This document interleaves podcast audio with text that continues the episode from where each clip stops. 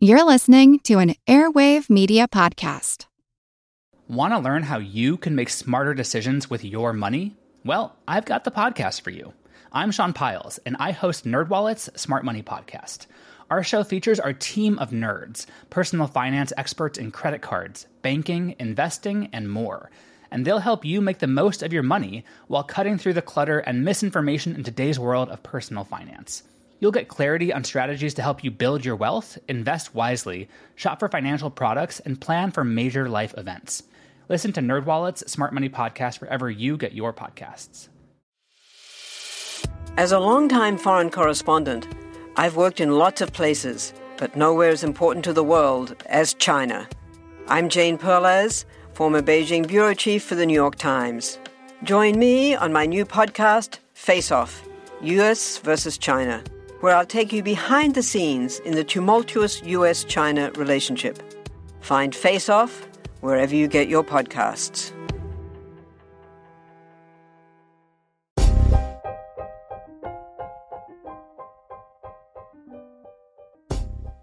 We are live here at Camp FI Midwest 2023. Make some noise.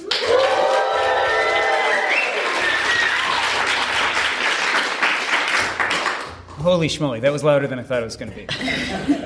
so, this is a TriCast, I guess I'd call it. We have three hosts from three different podcasts. We are going to talk about financial independence here live at Camp FI. We have Diana Merriam from Optimal Finance Daily. Make some noise.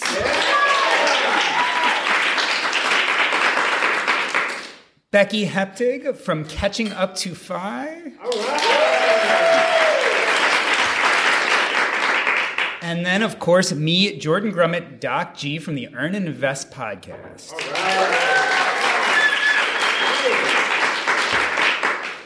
I was sweating it there. I was afraid you guys wouldn't make any noise. so today we're talking about financial independence, but I wanted to twist things around a little bit. Instead of talking about the boons of financial independence, I wanted to talk a moment about the banes. How is financial independence not what you expected to be. I will start the conversation, then I will continue it on with Diana and Becky, and eventually we're going to open the whole conversation up to the actual Camp FI participants, the people who came here to not only learn about financial independence, but build community. They're going to tell us what's on their mind. But first and foremost, you get us podcasters. I was thinking about this question quite a bit today and I think my biggest realization about financial independence is I thought that when I had enough money, whatever I decided was enough, because we can argue and debate about what enough money really is, but I always thought that when I had enough money, that all of a sudden money anxiety would disappear. And it didn't. Like it didn't disappear at all. In fact, after becoming financial financially independent, I had to then work through some of those anxieties and start building mechanisms into my life to make that better, right? I had to talk to myself and say, look, you have enough money. The spreadsheets and the math don't lie. But that didn't solve the problem, and I thought it would. Diana, you're shaking your head. Did you have like the same thing happen to you? Yeah, I think um, when you have a certain level of financial security, it's kind of easy to assume that that would come with like a sense of emotional security that you would feel safe in a way. And um, I think when we're diligently like in our spreadsheets and we're doing all this financial planning, you know, it we can convince ourselves that we're going to have the courage to make a change once we reach a financial goal. And then you get there and realize like your bank account can't give you courage. That's like inside work that's separate from your financial goals. And so I think um, there's a real distinction there. Yeah. Be- Becky, it's an interesting idea. Diana just said your bank account can't give you courage. Can it do the opposite? Like, do sometimes people, or did you maybe even at some point feel more content and then you hit financial independence and you're like, independence and you're like, oh my God, what happens if I lose it or what happens if oh, it's absolutely. not enough? For sure. And, you know, Stephen and I started so late that we hadn't been spreadsheeting and looking at all this for years, like a lot of people in the FI community. So when we decided to retire, we had done what we knew to do, but compared to the knowledge I have now, what I knew then is still was still sort of minimal. So we retired and uh, I was talking to Brad and Jonathan on Choose FI a few years ago, and I told them that when I first started having to withdraw out of my portfolio and pay myself out of that money, that finite bucket of money, because we have no uh, other sources of income. We don't have real estate. We don't have, you know, side hustles.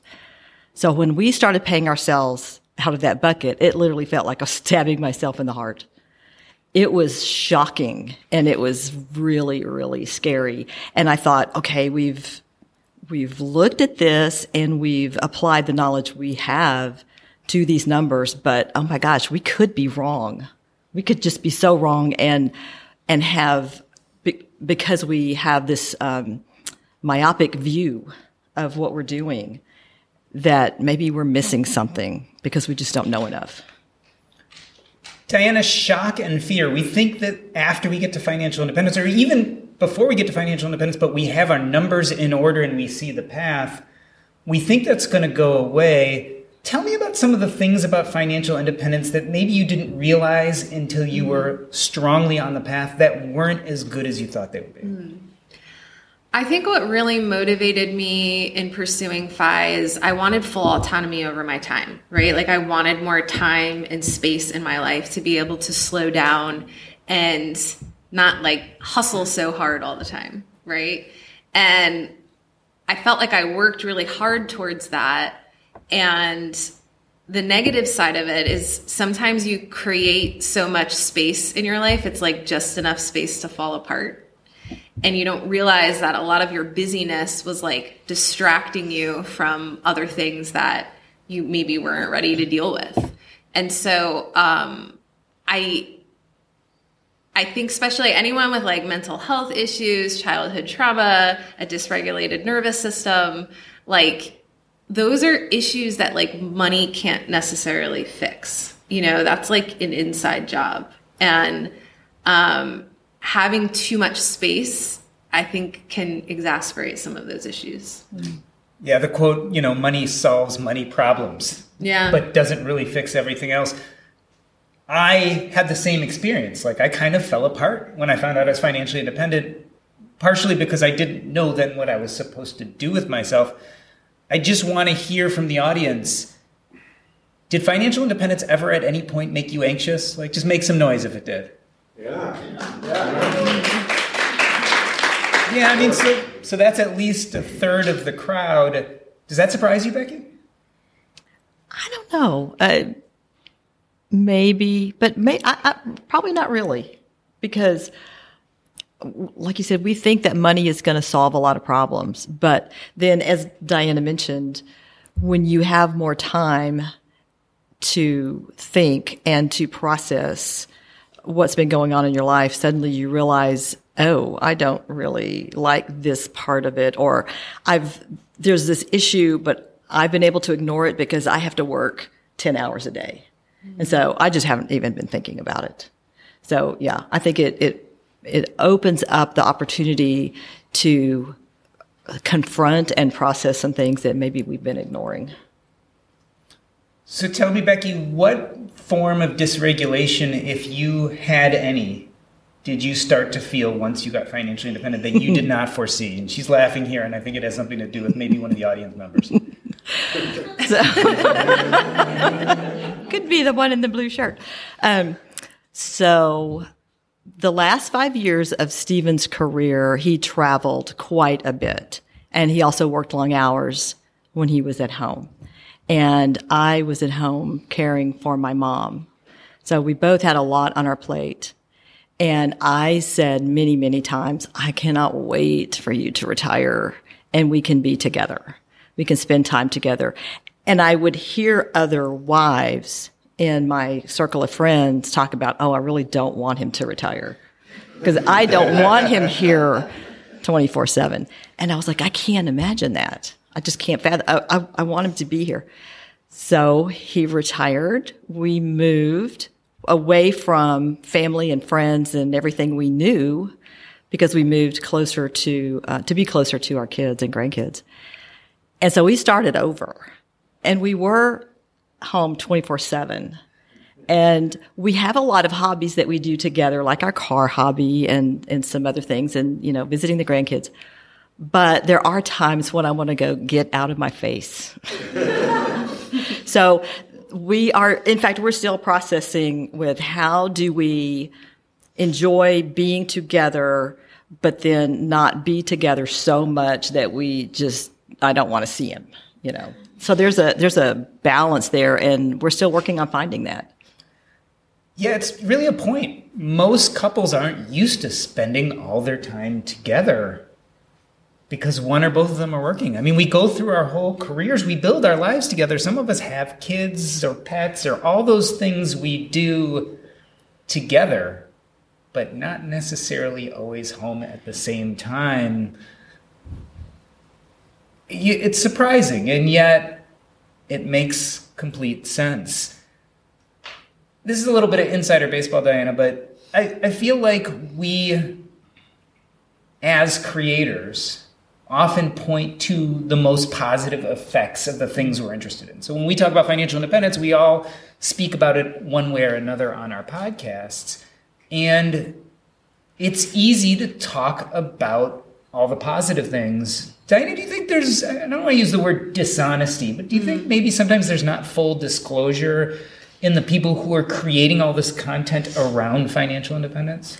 I just think it's really nuanced, right? Like, and there's a lot of variability. So, like, if you ask me, you know, this week, how do you feel? It's one answer. And then, like, three months ago, it was a different answer. It's easy to say, like, you know, this is the way that it is, but there's it's different every day you know like I, I think one thing back to the original question one thing that surprised me is i thought i'd be a lot more self-motivated um, consistently than i actually am so i'll go through like months of being like getting up super early and you know doing a morning routine and i'm in like the kind of creative flow and i'm like pumping out like i'm writing a lot and i'm creating a lot and i'm doing things that I'm really proud of and using my time in ways that are really fulfilling. And then I'll have other periods of time where that just kind of, um, I'm not able to maintain that level of self motivation. And that surprises me because that's all I've wanted is like that full of autonomy. Um, but our whole lives, our schedule has been dictated by external forces.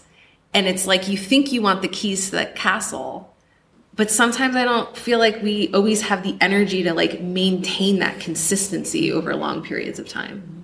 Becky, in a moment, we're going to bring up Camp FI members. They are going to tell us their stories about how financial independence was different for them, or even pursuing it was different for them than they thought it would be. But before we do, Catching Up to FI speaks to a group of people who feel like they started later do you think this group comes to the table with their eyes a little bit more wide open? Maybe this is a more experienced group, a group who's been through more things, who maybe their expectations are a little different because they've already felt like they're behind the eight ball. Do you think they think differently about this? Well, you say you made the comment of eyes wide open. Uh, some of the people in our audience have their eyes wide open because it's in fear. It's like, oh my gosh, what do I do now? So yes, their eyes may be more wide open, but I think it's very confusing for them because they don't know where to start. They don't know how to, like, maybe they've just admitted to themselves of how, how differently they've handled money than what they wish they could have and, and wish they could go back. But, um, but I think that that our age is also an advantage to us. You know, there's, you can point to a whole lot of disadvantages of starting late, but we do have some advantages. And one of those is we've just flat been around the sun more times than most other people. We've got life experiences. We've, we've already handled hard things in our lives Because I don't know of anybody that's made it to say 40, 45, 50 years old that hasn't had something devastating happen to them. And they've, they've dealt with it, they processed it, and they've walked through the other side. So yes, they are, um, possibly full of some big ball of negative emotions and they're kind of scared, fearful of what their future is going to look like.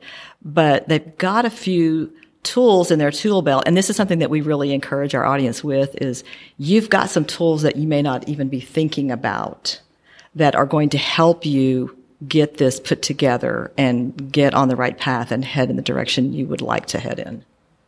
Becky, what you're talking about is wisdom, the wisdom that your audience and hopefully our audiences come to the table with. Now we're going to transition to the wisdom of our own Camp members. What you're going to hear next is a series of Camp attendees coming up to the mic and talking about how financial independence was different than they expected it to be. So let's do this. This is Camp FI 2023.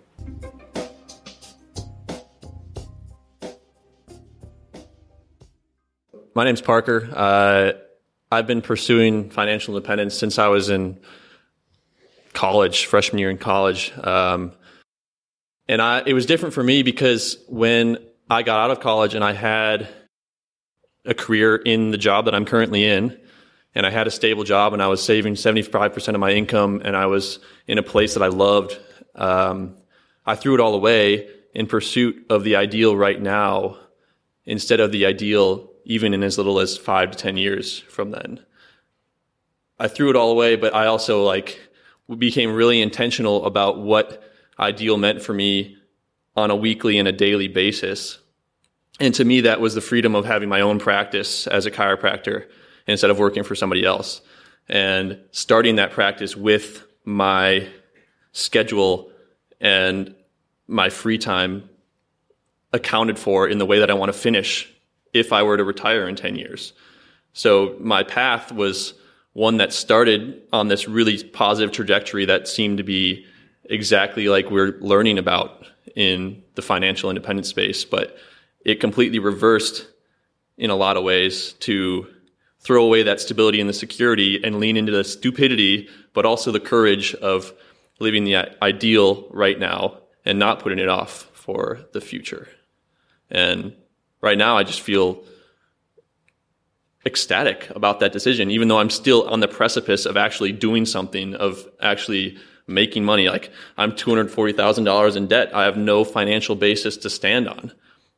And I just went for it. And right now, even without that financial basis to stand on, I'm, I'm so confident that I will be successful.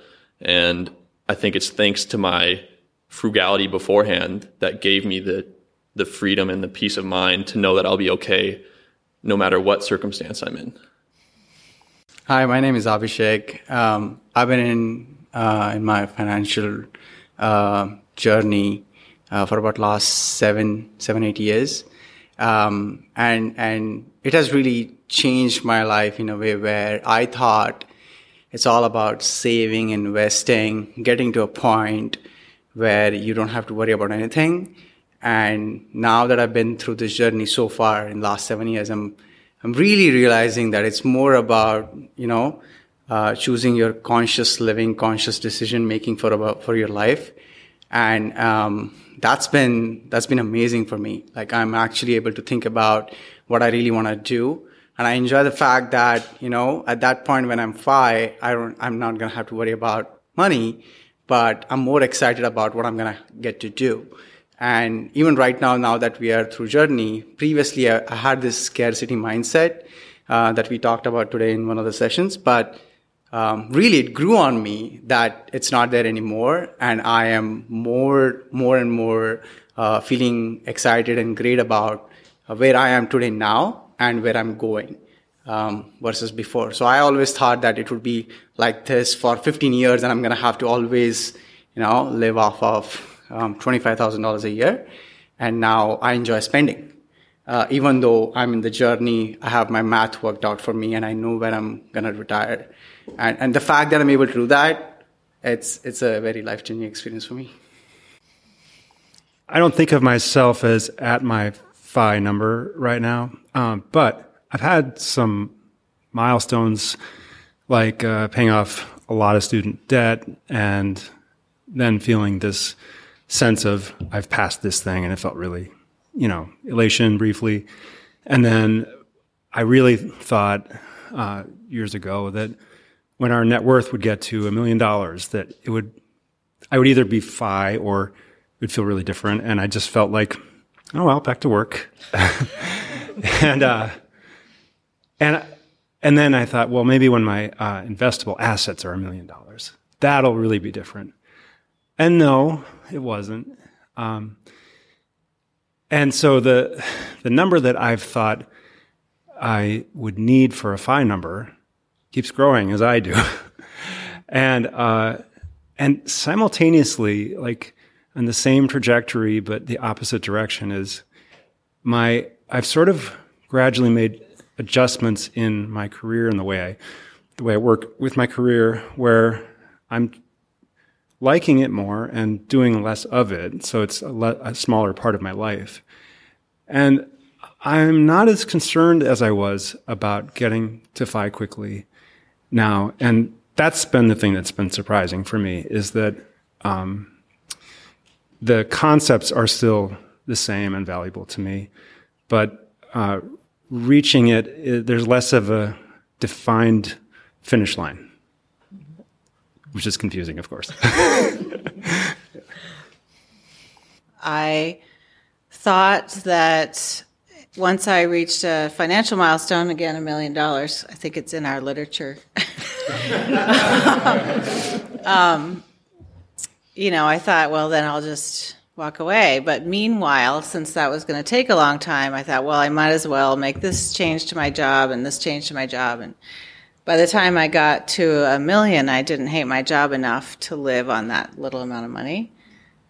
So that surprised me because I, when I got into it, I thought, um, you know, I'd do anything to leave this job. I'd even live on that amount of money for the rest of my life with insecurity and everything. And so that was a surprise. And another surprise was that I I love to connect with people that I've known over my life, and I love to travel on a weekend trip to see someone that I used to know in elementary school or college or or whenever. And now that financial independence is one of my major hobbies and I can't stop talking about it, people don't like that. They feel very insecure. They they feel frustrated that I took a trip to see them and I'm like showing like they think I'm showing off and I'm just trying to reconnect with an old friend, but it's not as easy to connect with people as I thought it would be because they they get jealous, I guess. I mean, it's open to all of us. I don't know why they don't just join, but they say, no, no, I can't for these 17 reasons. And then I get frustrated, go back to my fancy points hotel, and go on to the next friend. Hi, my name's Stephanie. Um, I think for myself, I first went for financial independence, just wanting to get out of an office job. And I loved learning and listening to podcasts. But I think sometimes with listening to the podcast, you get ideas for like, do this tactic, do this tactic. Um, and maybe rather than kind of just like analyzing myself or like, what did I really want from life? I just started adding in all these tactics like house hacking, have an Airbnb, uh, um, things I didn't do, but I thought about like the food delivery or uh, being a notary. And I, I, think it just kind of, you know, it's easy to kind of distract and overextend yourself. And then you realize you're so tired and you have to like kind of figure out how to get back to yourself. Um, so that would be the one thing is like maybe it's okay to be simple. It's okay to take a little bit longer. Um, and you don't have to do it's like fun to learn about all the ideas and maybe try them out but you don't have to do them all to like try to be the best uh, most amazing FI person that there is out there yeah so i guess my entry into FI was like 2020 and originally i thought it was going to be more of just how can I extreme coupon? How can I cut absolutely to the bone? You know, everything that I can to minimize my expenses. And my wife was trying to change my ideas. It's don't just cut to the bone. You know, you're, you're going to be at one point 80 with so much money. And, you know, you can't have as much fun when you're older. And so it started to really change my, my ideas. It's, I can go out with my friends and I can go and have a good time. If they want to go bowling, I can say yes. Or, you know, if we want to take a trip, we went out to DC recently and I had the greatest time of my life with my wife. I mean, she loved everything. We went to the Library of Congress and she loves, you know, books and knowledge. And for me, you know, I've never been there. Felt like a sense of patriotism going out to DC. So just being able to like spend money, you know, without guilt. Cause I know like my parents had, um, like a different idea of money than I do. And for them, it was very, like it's a point of contention. And for me, I didn't want to be that way. I wanted it to be an open discussion. I wanted my wife and I to be on the same page. I wanted us to be one unit moving forward towards a goal. My name's Alex, and um, I've been, I guess, working towards my own FI journey for about eight years or so. Um, so started out in libraries, reading books on personal finance and evolving to blogs and, you know, reading Reddit posts and uh, watching YouTube videos and of course listening to media such as podcasts. And what I ended up finding or, or creating in my mind was the super FI deity, right? The perfect FI man, right? Who it's this, this, because you know, when you're looking at things on the internet, yes, there's these personalities, but in my head, they sort of mash together into an amalgam of the perfect FI person, right? Who was able to execute the uh, Roth conversion ladder to the, you know, nth degree while also optimizing his life in the current day. And that created a little bit of anxiety, right? Because I like to optimize things and, uh, you know, try and, try and, push the boundaries as much as I can, right? And so by having this FI deity, you know, that I could not achieve, it, it led to some, some concerns of mine. And so what I found though is in coming to in-person events such as this, whether it's, you know, Camp FI or attending the economy conferences, there's real people here with their real human faults and real human stories.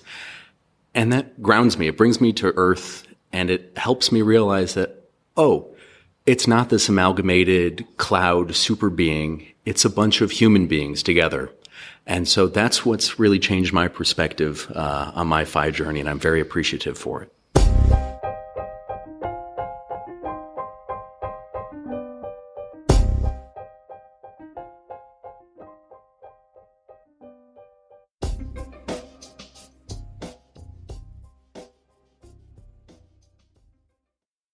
All right, so most of us know the bad news already. If you were using Mint as a budgeting app, it has shut down. But the good news is there's something better, and it's called Monarch Money. I started using Monarch Money myself about five months ago, and I knew immediately that I liked it more than any other budgeting app I had ever used. For one, it focuses on collaboration. This is easy to share with your spouse, your partner, your financial advisor. And it's aspirational. Not only can you look at your current budget, but what do you want to buy?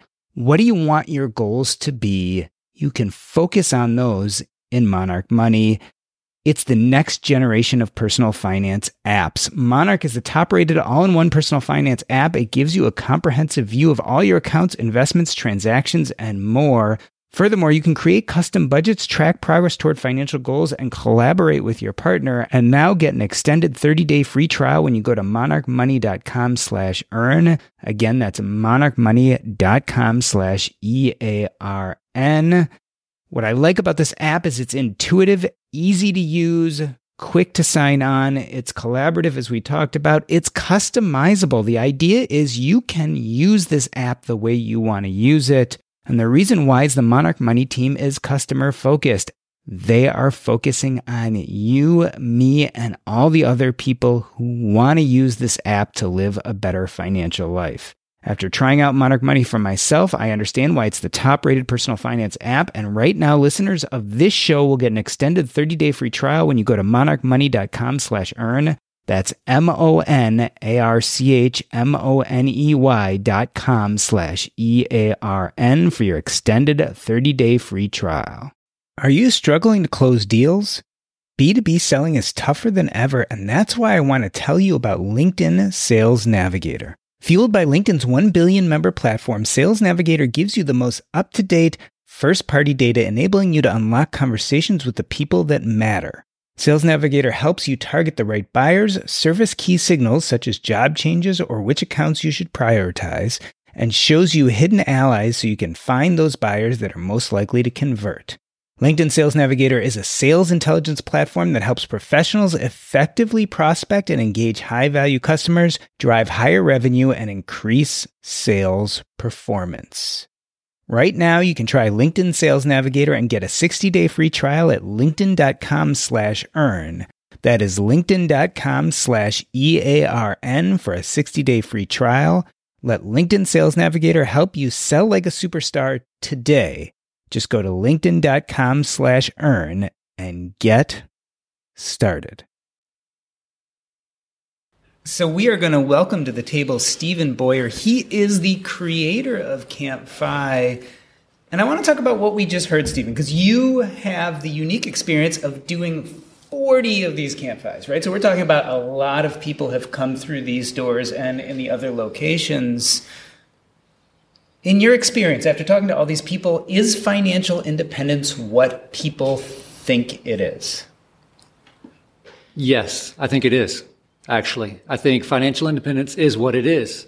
But I think it's we who change as we're going through the process of it. So I know there's a lot of conversations about, you know, the, the, um, comparing like financial independence back in the day when it was super extreme frugality, that type of thing. And then now it's more about having some more present payoff, um, some more you know balanced life um, design. Uh, but I think it's just something that I don't think it's the, the financial independence concept that is changing. I think it's that as we are processing through it, we are changing. Diania, it's interesting to me because after hearing the people come up and talk, so there were some negative aspects, right? This wasn't necessarily what people thought it would be. Getting to that million dollar mark didn't just fix everything. But not a single person said, I shouldn't have done this. Oh, yeah. Yeah. Yeah. Like I think about, I don't regret getting better with money or like creating options for myself or uh, quitting my job. You know, I don't regret any of that but I think like we make decisions or we like create goals out of like the expectation of how we think that'll make us feel. Um, and sometimes it doesn't work out as you know, it doesn't maybe meet our full expectations, but it doesn't mean that we wouldn't like we would have, you know, not pursued it at all. Mm-hmm. Stephen, are we seeing or are you seeing expectations change over the few days as new people come to these Camp FIs? They come in. Do you see that people leave thinking differently than they walked in the door? Uh, I don't have a lot of feedback really for that, but I do think that um, I mean people have mentioned like the power of just being connected to other people in real life. So I think that can make a difference from the beginning of the, the weekend to the end, especially if uh, in their normal everyday life they have not been able to connect with anyone um, of like mind. So um, that's why Camp FI exists. So I would I would hope that you know at the end of the camp they're a little bit different than at the beginning. Mm-hmm. Becky, do you remember the first time you ever met someone who understood what financial independence was? Because you know you get in your own headspace of listening to podcasts and reading blogs and reading mm-hmm. books. Mm-hmm. But you never actually meet or talk to anyone who's done it until you do, right? You either go to a local meetup or you come to something like this. Right. What was it like for you the first time you talked to someone who actually got it? The probably the first time that we were surrounded by a group of people in financial independence in the in the financial independence space was our first Camp FI, which was Camp FI Rocky Mountain 2019. It was a group of people just like this, and on Friday night we all go through and introduce ourselves, right? We weren't playing the name game then, but we, but we still went through and introduced ourselves. And I thought, oh my gosh, there, it's a variety of the things that people were interested in, their hobbies, their passions. And I was just amazed at, you know, oh, th- this person over here mentioned that. I want to go talk to them about that because either I'm interested in that or I like that too.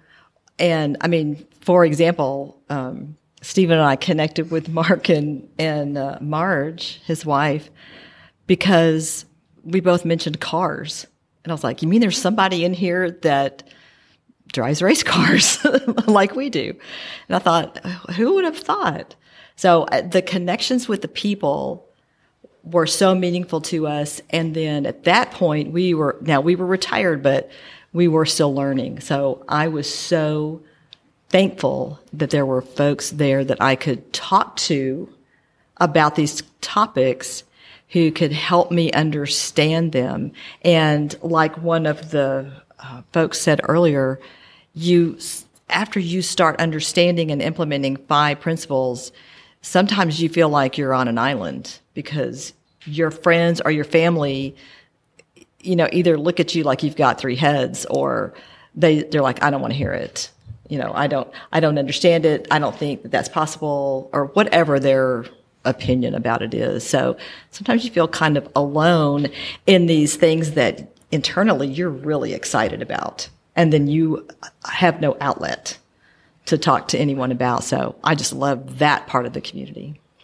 Are joined by Camp FI attendee Mark Troutman, who a lot of us know from the financial independence world.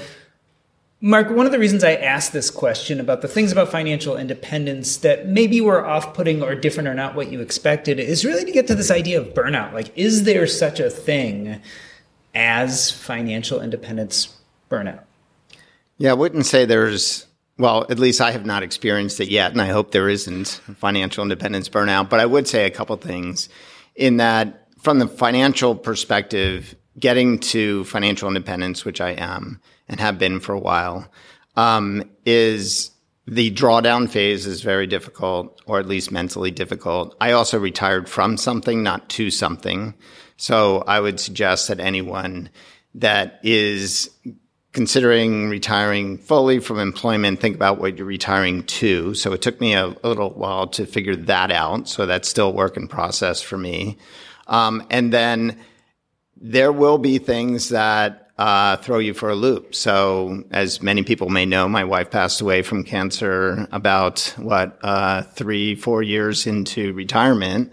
So that was a big, unexpected, you know, situation for sure. And this community has been so helpful in that respect. Um, but um, I would say, you know, I like the idea that the financial independence community is kind of evolving from this very aggressive, like, we're going to save, save, save. We're going to get to this point and everything's going to be, you know, unicorns and rainbows, quoting, you know, Carl Jensen.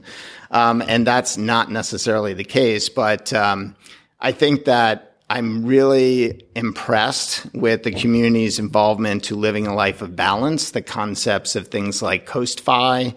Um, and uh, we've, when we're talking about fulcrums today and leverage uh, in a different realm and the fastest man on the earth. So you'll have to look for the, uh, the YouTube video of that once Stephen puts that up.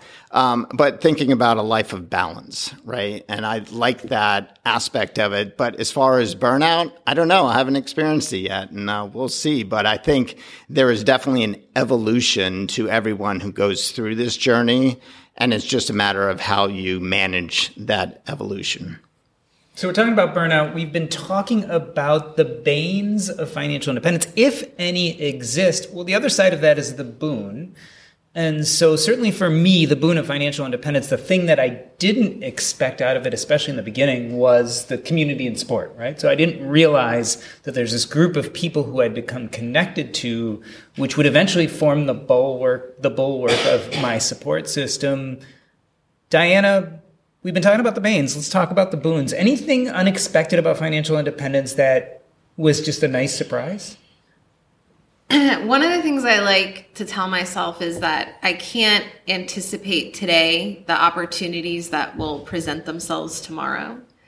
And I think when you have financial stability or financial independence, um, and time and space, like talked about, you know, the potential negative side of having too much time and space in your life. But I think the positive side of that is that you have the resources, whether it's time, money, or potentially energy, um, to seize opportunities that present themselves that you couldn't anticipate at the time when you were coming up with your perfect plan. Um, one example I have is like I had never had my sights on like home ownership. Um, but when I bought, I bought my house in 2018 and it wasn't something I had set out to do. It was like an opportunity that presented itself and I had the resources to seize that opportunity. Um, and so kind of what Becky said about flexibility, I think it, living this lifestyle almost allows you to be a little bit more nimble and um, for when those opportunities present themselves. Mm-hmm. Mm-hmm. You know, um, Jillian Johnsrud talks a lot about mini retirements. And I think that's a way that we can build in some of that flexibility. And, and, you know, there's a lot of reasons why you could take a mini retirement just to have a little bit of downtime to recharge or to go take a vacation or to work on projects around the house. But it, if you have stability in your financial life, then it just gives you so many opportunities to, to try something that you might not otherwise be able to do. Becky, anything on your mind that you're like, wow, I didn't expect that, and it's kind of really added to my life? Absolutely. Um, one of the things that we've learned in being financially independent and being retired is that you need to be flexible you enter retirement with a plan. I wouldn't suggest that anyone enter retirement without a plan, but then you also have to know that it's going to change. Just like everything in your life up to that point hasn't gone exactly the way you think. So I love the independence that it's given us. We've actually recently figured out a way to pull some of our assets forward without feeling like we're jeopardizing our older self so that we can enjoy some of the money now while we are in what we call the go-go years, while we're capable and, and want to do things. And we, we had that planned out that we would be doing X, a, lot of X and a little bit of Y. And it turns out that it's turned around the other way because of the connections and the friends that we've made. So we thought we would be doing some travel and a lot of cars. And now we're doing a little bit of cars and a whole lot of travel because we're traveling with friends. And uh, there, to me, there just isn't anything better. Mark Troutman, do you need to be financially independent to embrace the financial independence mindset?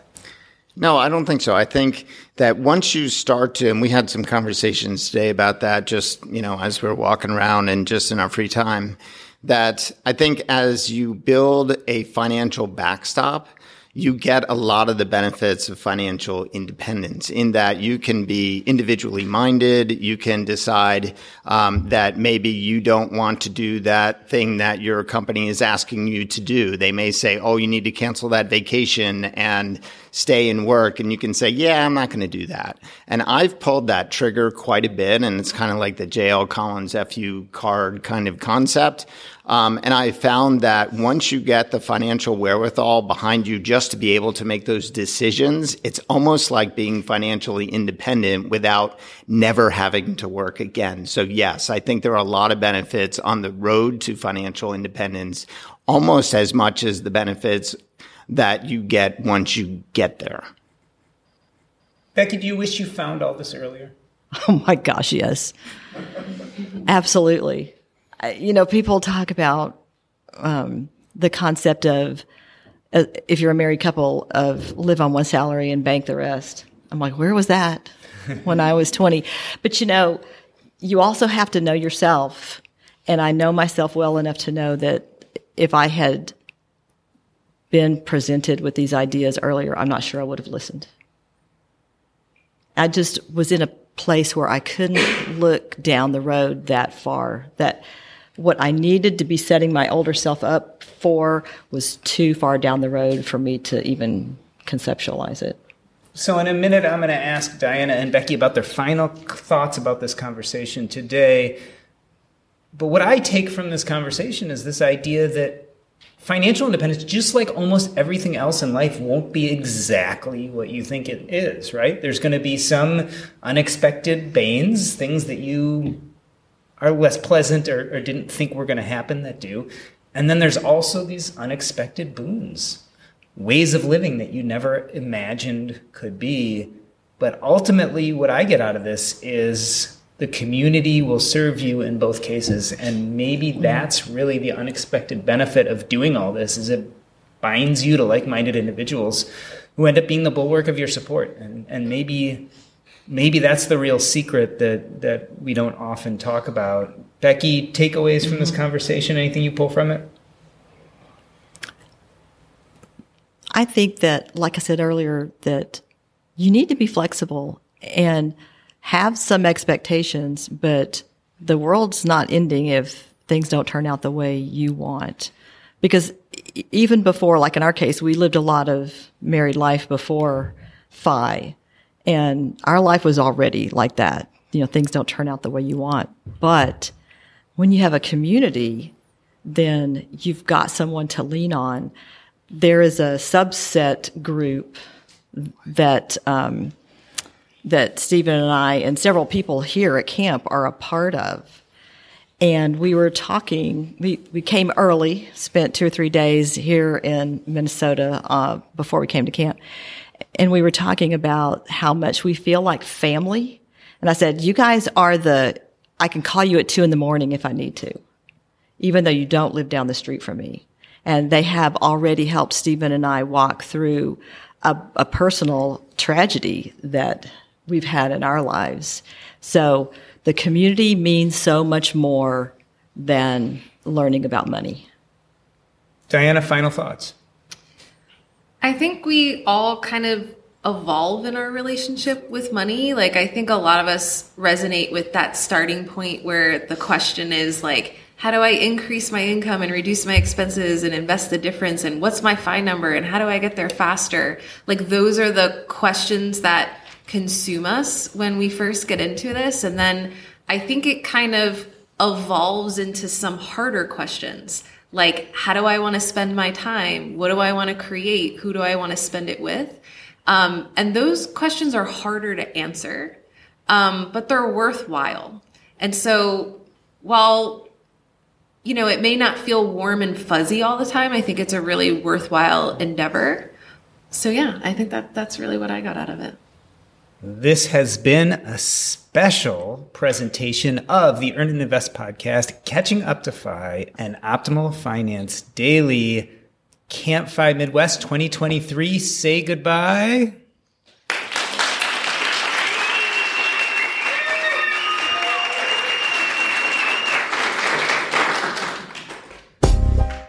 That's a wrap.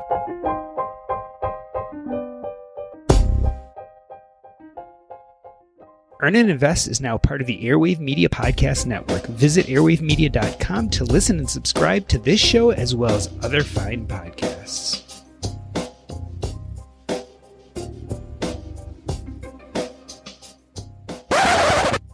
So now we are going to keep the recorder rolling. This is the after show talking about things we didn't expect to happen after financial independence. I've invited Chris up to tell us about something he might not have expected spending a little money on, but has become something he now tells people about at Camp FI's. Chris, has there been a special Oh. purchase in your life? Yeah, yeah. So uh, I, I've always been uh, a feline lover, a cat lover, and so one thing that um, one thing I was able to do was uh, was get an F1 Savannah, which is uh, it depends on where you live. Some some states still classify it as a, a wild cat. Okay, because I thought that was a race car. I, I thought you were buying a no, race so car, which is quite expensive. F1. So there's there's this this basically this feral scale. Um, how wild this cat is. So this is an F1 is one, so like uh, one offspring away from wild. So its father was a wild African serval. His mother was a domestic shorthair. So in some states, they're kind of like Chris here. That's right, kind of like me. But yeah, but again, it's one of those things where I never would have, I never would have spent the money on because they're they're very hard to breed, and uh, often often the the the fathers are sterile, so it's hard to breed. So they are somewhat expensive. But again, one of those things where I never would have been able to buy one um, without again this journey that I was on, starting back. I think, gosh, it's almost been ten years since I discovered FI and all you people. So. And and these these F1 Savannahs are not legal in every state. They are not. Yeah, you can't. they are legal in your state. They are. Yes, uh, in in my home state of Minnesota, you can have uh, Savannah, and uh, but yeah, he is uh, a bundle of energy. Um, uh, only eats raw protein. So, so explain exactly what that means. yeah. So basically, uh, raw chicken, pork, beef, you name it. Um, he loves it, and uh, while they're growing, uh, up until you know uh, one year old, I mean, basically they can eat up to thirty percent of their body weight every day. So you can you you can feed them. You can go through a lot of meat, but uh, yeah, when I first when I when I first got him, you know, I was uh, I'd process I'd get whole chickens and I would process the chicken and I would like meal prep for my cat. and uh, but then I, I realized I'm spending like I'm spending like 45 minutes carving up chicken for my. I don't do this for myself, right? Um, I think you and Brad Barrett maybe should have a conversation about food prep and, But, and uh, buying chicken in bulk. That's right. That's right. But no, it's uh, it- he. It's a fun time. Actually, I just sent a text to my daughter reminding her, "Hey, you better go feed Malachi because, you know, he's gonna, gonna be hungry." Wow. You might So- lose a limb. That's right. So you said you you used to meal prep. So Well, I, I still do. I just don't spend as much time. Like I'll do like pork loins now, where it's just a lot easier just to cut up the, you know, carving up chicken is a lot of work. wow. Okay. And any other unexpected purchases? Anyone buy something once they were on the path to financial independence or financially independent that they never thought they would? My parents built a house in the Colorado Rockies, and it's a beautiful place, but it was on only two acres. And after I reached my one million magical mark and decided not to quit my job, I reached out to my neighbors and bought uh, six acres of their land for three hundred thousand dollars. Which now I have to keep working to pay off that. but I already had decided to keep working, so hopefully. What are you going to do with the six acres? Forest bathe. Forest bathe. What does that mean? Be in the forest. Does it, does it involve clothes or no clothes? It's bathing. I need to understand this. Hiking boots. Okay. And you know, fully clothed. Okay, all right. I'm just You gonna. could- It's 'cause you could get sunburned. it's just wilderness, um, wilderness land. So because the cabin is a rural space for me, it was a really big part of why I wanted to retire is to be at this cabin in a forest. And then I realized, well, I only have two acres. This could totally not be a forest. I'm depending on other people for it to remain a forest. So it was a huge purchase. Is the land forested already? Yes. So you won't have to create that. Right. Okay. It's it's been totally unmanaged for my whole life. I've I've lived next to this forest, and so it's got huge timber that's down. In fact, this year I spent thirty thousand dollars, um, just getting a little bit of the forestry done. Anyone else? Last chance. Talk about a purchase. Talk about anything before we close this up. my uh, less than frugal purchases were uh, a used RV and just this week a five thousand dollar bike, which Was it yeah. u- was it used too?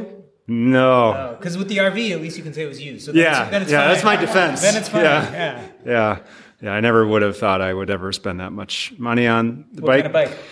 It's a, a carbon fiber uh, racing gravel bike, and I love riding it so far. Yeah, yeah. So you would say that the purchase even though large, has value for you. Oh yeah, yeah. I have I have no mixed feelings about it. It just feels weird compared to like the you know 2019 version of me would be shocked and shouting and yeah, yeah, yeah, really upset. Yeah, and I'm not the same person. Yeah. All right. We're good. Recording's going off. You care about your money. Of course you do. So, why aren't you listening to SoFi Daily? This podcast will keep you updated on the latest news in the stock market and how it could impact your financial life. Stay on top of what's happening. Listen to SoFi Daily wherever you get your podcasts. That's SoFi Daily wherever you get your podcasts.